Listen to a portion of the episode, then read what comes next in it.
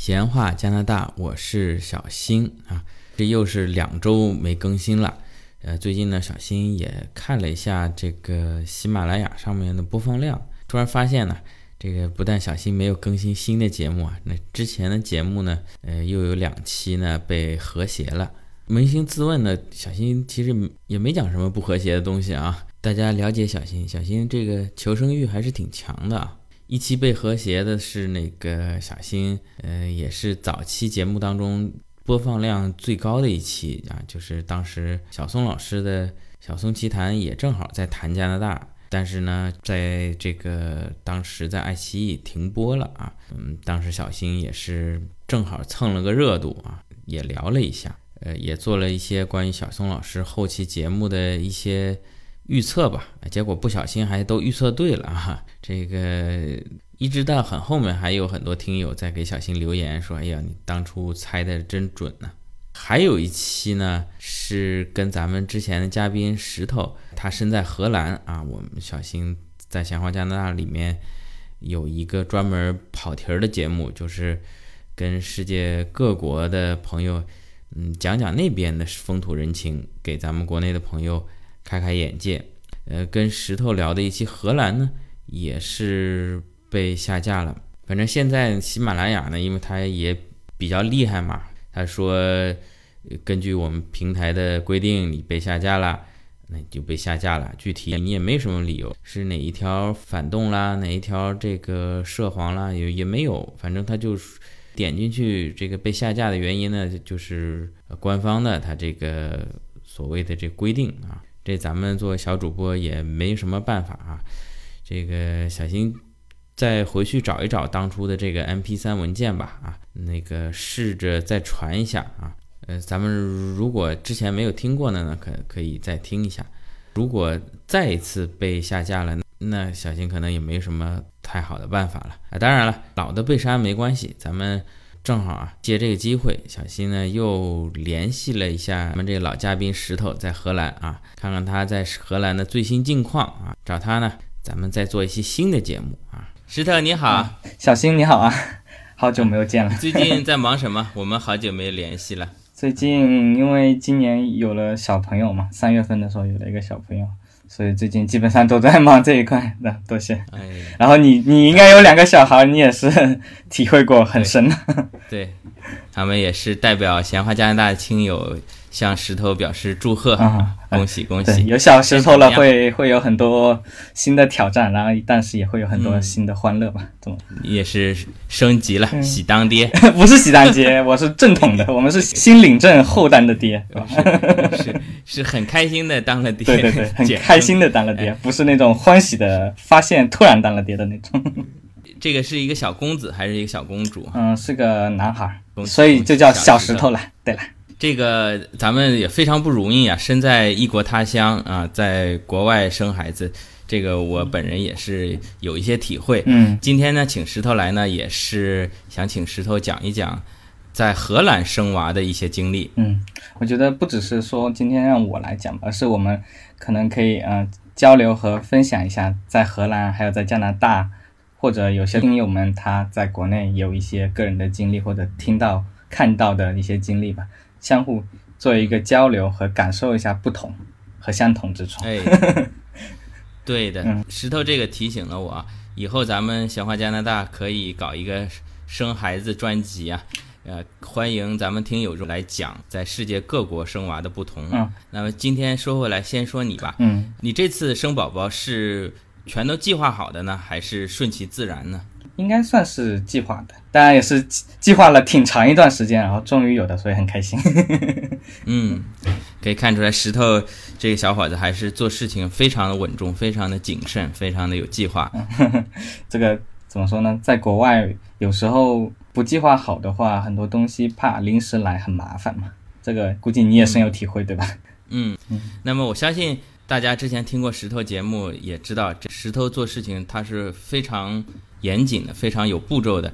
那么我相信你在这个准备怀孕啊，或或者之前，嗯嗯，已经做了很多的功课。那么今天也，呃，非常高兴请到你呢，来分享一下你在荷兰啊，从你太太怀孕一直到最后宝宝降生的这一段的经历。嗯石头，这次也是一个非常开心的事儿，在荷兰嗯得了一个宝嗯宝。嗯，那么这次你生宝宝，你感觉啊，跟你原来在国内生宝宝，呃，有什么不同吗？呃，首先我声明一点，这是我第一个宝宝，所以我没有在国内生过宝宝。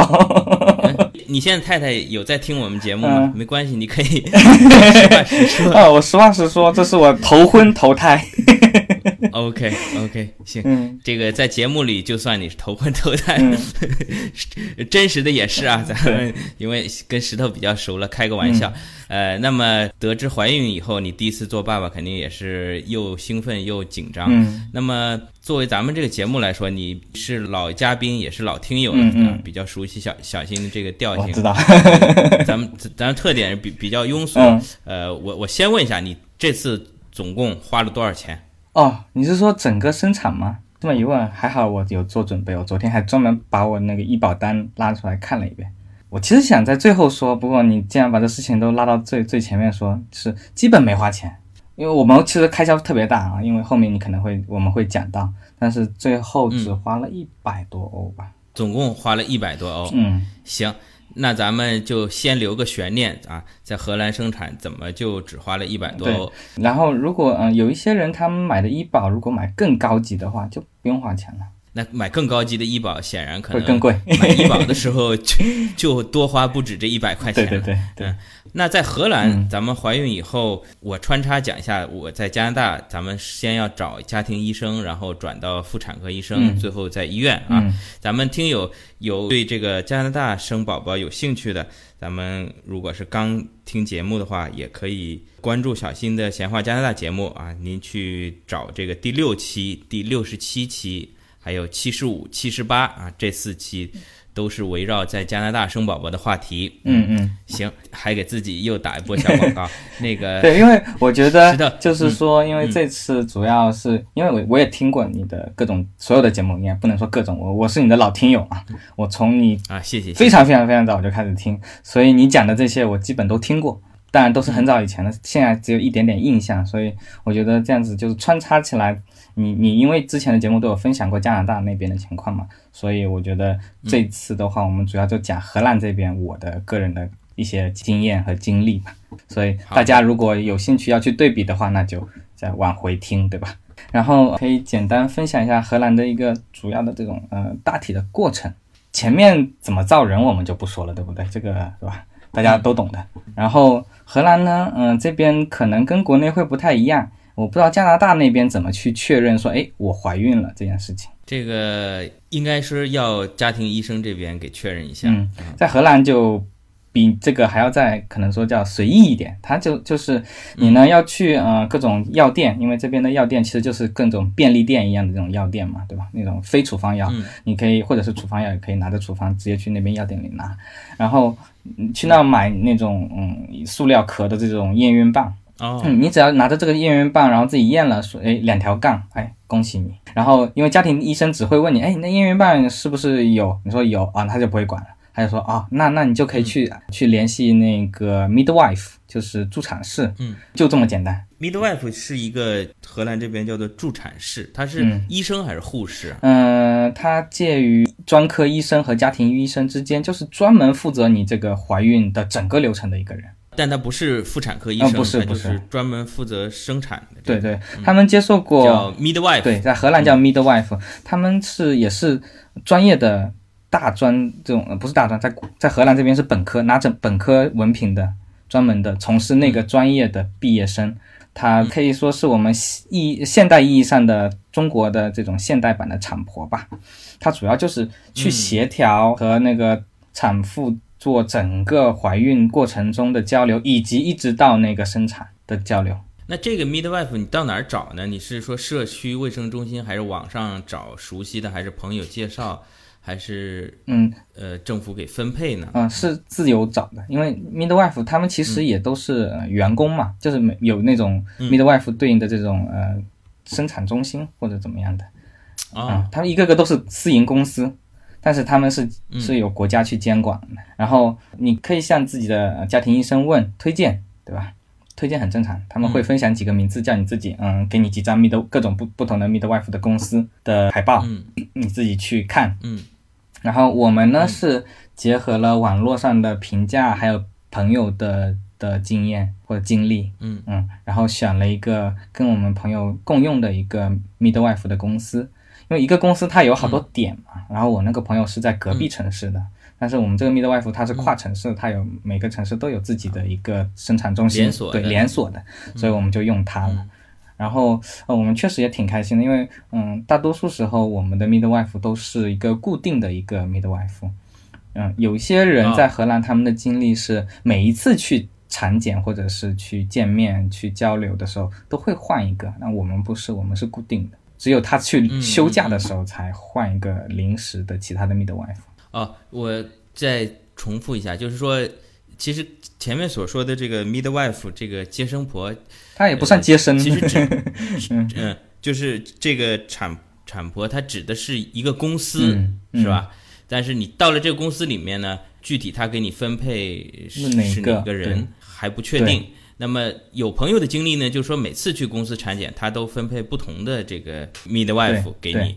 呃，你你这个公司呢就相对好一点，它就是一个人对对啊，一站式服务，它基本上从头包到尾。对啊，嗯，不一定所有的公司都是这样，但也不一定所有公司都是、呃每每次都是随机的。我我们知道的是，我们的朋友们大多数都是呃比较固定的，但是你如果去网络上去搜索，有一些其他人的经历，有一些就会说，基本上每次都会换。那你就是拿着这个验孕棒，发现你太太怀孕了以后，就预约了一个 midwife 的公司。对，那接下来呢，到公司做一些怎么样的一些检查，或者说多久做一次检查？一开始是先我们第一次去见 midwife 叫 intake 嘛，好像是在第六周还是第七周，对我们去见了他，然后就约了下一次。第一次见面就啊聊一聊天嘛，然后我们我们的这个 midwife 她是一个嗯、呃印尼裔的，所以也是个亚洲人的脸。啊，能，看得也比较亲切，是吧？然后他很多东西也就会比较了解，就我们亚洲人一般，比如说，就亚洲人比较容易出现的一些症状，他他会比较熟悉，因为他自己也怀孕过，生过小孩，所以，嗯，总体来说，我们呃总体对我们的 midwife 评价还是蛮好的，而且他人也非常的嗯，比较能变通，比荷兰人变通，对，然后在，毕竟是移民。对嗯，在可能是第二代之类的，具体没有去问他，这是他的隐私，石头，咱们刚才一直说 midwife midwife，然后嗯。你也介绍了你们家这次遇到的。那我挺好奇的，有没有可能这个 midwife 是个男的？咦，你这个问的真的很好啊！从我看到的这这个 midwife 的这个助产士中心，他们的员工的介绍里面没看到男的是 midwife，所以可能这么说是、是那边呃 midwife 可能女性是大多数，然后生产的话那还是有男性的，产科医生、嗯男性还是蛮多的。嗯，好的，咱说回来，你联系好 midwife 以后，然后就是国内叫建档。是一个月产检一次啊，对，建建档。嗯，对，建大卡什么的，我也不知道，没没用过啊。嗯，是，那个。那 别解释了，嗯，行，那就等于你在这个 midwife 这个中心，等于是做了一个注册对 intake，接下来呢就全他给你安排，他叫你什么时候来你就什么时候来呗。他会跟我们简单介绍一下，嗯，正常情况下的流程是怎么样。那正常情况下呢，就是九周会有一次，十二周会有一次，十六周会有一次，二十周会有一次，然后后面呃每三到四周都会有一次，一直到生产前就三十周以后吧，应该每一到两周会有一次，根据情况会。大概相隔三周到四对周，呃，做一次产检，呃，都检些什么内容？嗯，你有没有进去？我有有我一直在我我全程都在，我还拍照，我拍视频，各种。嗯，你发抖音没没有没有没有没有，呃，抖音这个肯定不会发嘛，对吧？而且大家不会在什么，一般中国人都是在三个月之前不会去分享这些东西的，对对对对因为比较危险期嘛。嗯我们第一次呃做 B 超是在十周左右，应该是在十一周，我记得比正常的十二周早一点儿，嗯，十一周。嗯，我们第一次做 B 超就是在第九周左右，然后嗯我就看到那个找到那个受精卵嘛，很小很小的一个小胚胎，然后其实荷兰这边 B 超啊，说实话，正常情况下它 B 超数比较少，这第一次之后呢，一般呢第二次就会在在十二周做一次，然后第三次就会在十六周，接下去好像就基本没有了，最多好像是在三十周左右会有一次。然后我们的话也呃因为个个个人的原因，后面会分享做了比较多的 B 超数。然后如果你去网络上搜特别，呃我当然。用百度可能会不一样啊，用谷歌搜搜荷兰生生产还是怀孕什么的，你会搜到好多台湾同胞们的这个经验和分享。然后台湾的那边应该跟大陆很像嘛，就会比较频繁嘛，就做 B 超比较频繁。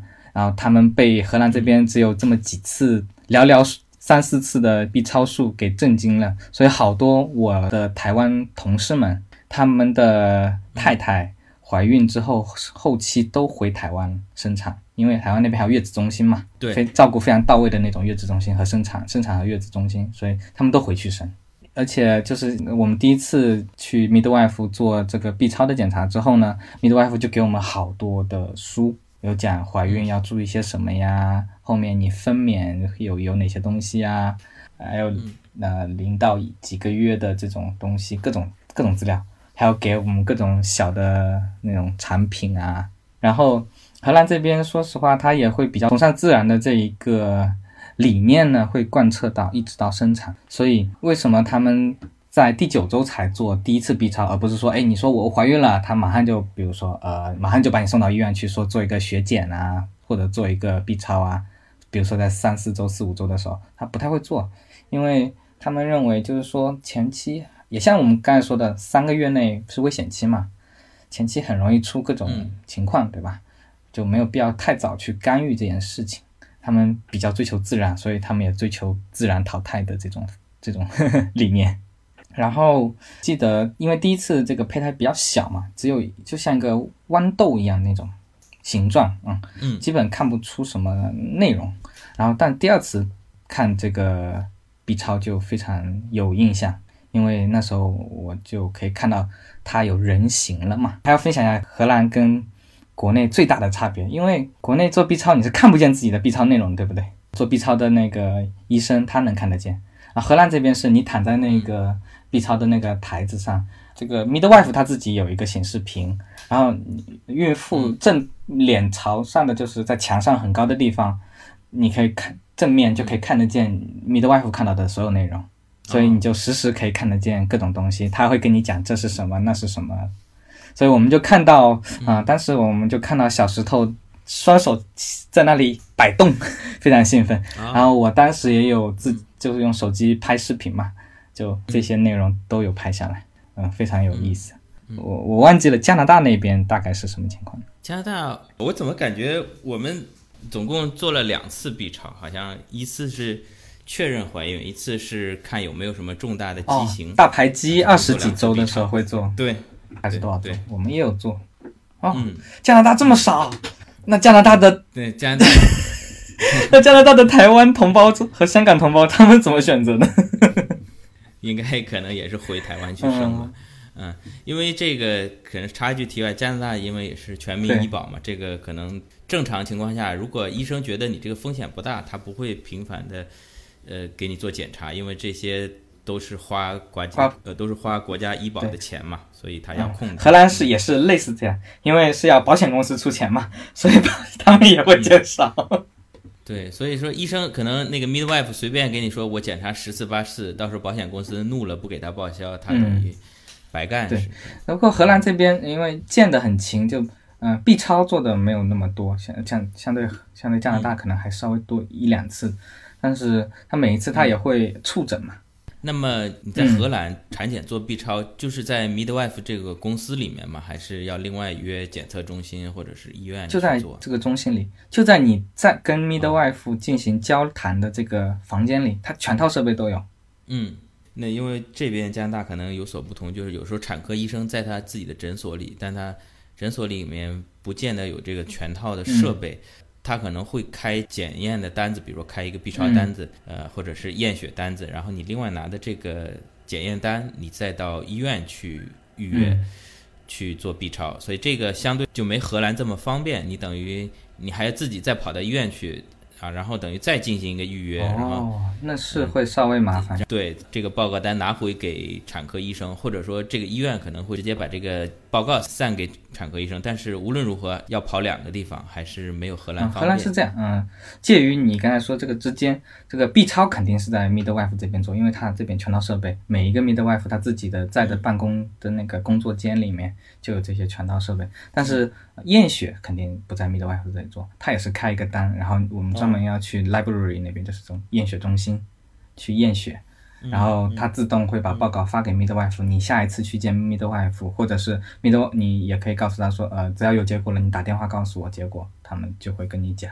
嗯，然后我其实还可以再分享一下，荷兰这边就好多人其实他不知道，但是我后来我我我们跟我们的 midwife 交流比较多，所以我就了解到，就比如说我一定想要每三周或者四周来见他的时候要做 B 超，那么。就在规划这个医保之外的这种医疗需求之外的这种 B 超的检查呢，其实每一次的自费也不贵了，就四五十欧不到。嗯，就是你想自己提出特殊要求，你想就是要增加，我要看啊，他他可以，那那就来个账单而已嘛。嗯嗯，也不算贵对吧？三四十欧，四五十欧。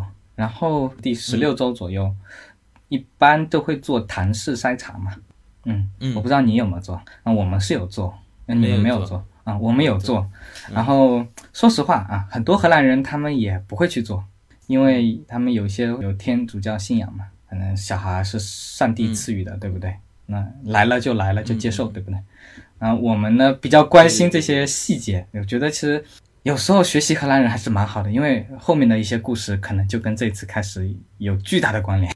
嗯，荷兰这边谈氏现在它正在一个过渡的阶段，就是它有一种抽血的。唐氏，它不是直接做那种 DNA 筛查那种片段筛查的，就国内叫无创 DNA 筛查什么的那种唐氏。荷兰这种有一种免费的，是这叫它叫 combination，就是一种综合的一种检查啊，侧面去看有没有呃唐氏啊，还有其他几个这种染色体疾病嘛，那个是免费的。但是你也可以选择说我要做那个 DNA 无创的筛查，因为国内现在就很火这种。这个现在还是属于荷兰在试验推广阶段，那就要自费，自费就要一百五十欧左右做这个，一百五十欧上下，一百五十欧上下。嗯，我们选了这种更先进一点的，因为他说诊断率超过百分之九十五嘛，然后我们就做了啊，做了就出了点小问题。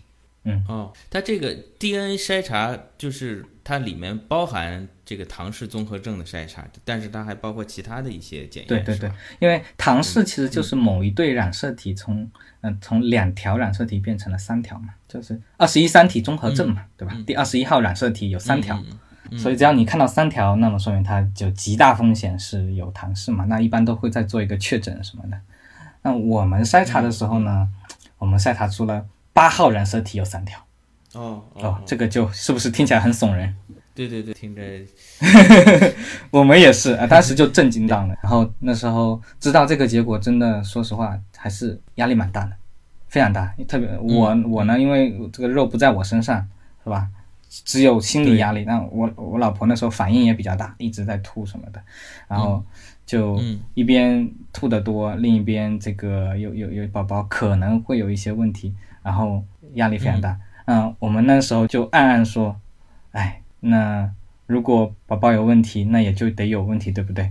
那我们就不回国了呗。对对对，咱们就吃资本主义福利了呗。但这个有没有就是医学界明确的说法？就是比如说这个八号如果是三条的话，会引起一些有有有有呃啊，我们搜了一下，嗯，在呃美国那边或者说它这个国际上有个组织，就是这种呃。叫 Rare Disease 的一个网站，就是呃罕罕见病，哎，对罕罕见病，罕见病罕见病的一一些信息的这种汇总和研究的一个网站。嗯，我们看到八号染色体出三条的可能性还是比较低的。好，他们他那里的统计说是两到三万分之一。嗯，然后呢？嗯，如果有问题的话，一个是智力可能会不太正常，另一个是脸部可能会有很重大的畸形，所以看到这些就更不行了，你知道吗？你要是一搜谷歌，再来个谷歌 image，对吧？你看谷歌图片，那嗯都受不了，是吧？但是这个也也要进一步去诊断嘛。我们就安排了跟阿姆斯特丹那自由大学那边的一个专门的医疗中心，这种专科医院了嘛，去专科医院里面去见那个染色体方面的这种专家，做专家门诊。嗯，他接受了我们两次门诊，第一次是是给我们讲这个八号染色体三条会是什么情况，以及给我们做分析，呃，染色体是怎么来怎么去的，是吧？还好我们作为中国人，这个生物有学过，对不对？可以理解他讲了很多，以至于他哦，他他很震惊，说哦，你们俩竟然这个染色体怎么怎么来怎么去的，怎么弄的都还挺清楚。于是他就翻开了他那一本大部头，一本很很很厚的他他的那个医学书，翻到染色体那一页，然后告诉我们，我现在要开始解释一下，你们可能不用太悲观的这个可能性。好，那么这个今天节目时间也快到了，那么。咱们给大家留一个悬念啊，就是小石头在产检的时候呢，咱们做出了八号染色体的一些异常，最后这个小宝宝能不能健健康康的顺利降生呢？请听下集，欢迎您评论、转发、点赞、收藏小新的专辑，咱们下期再见。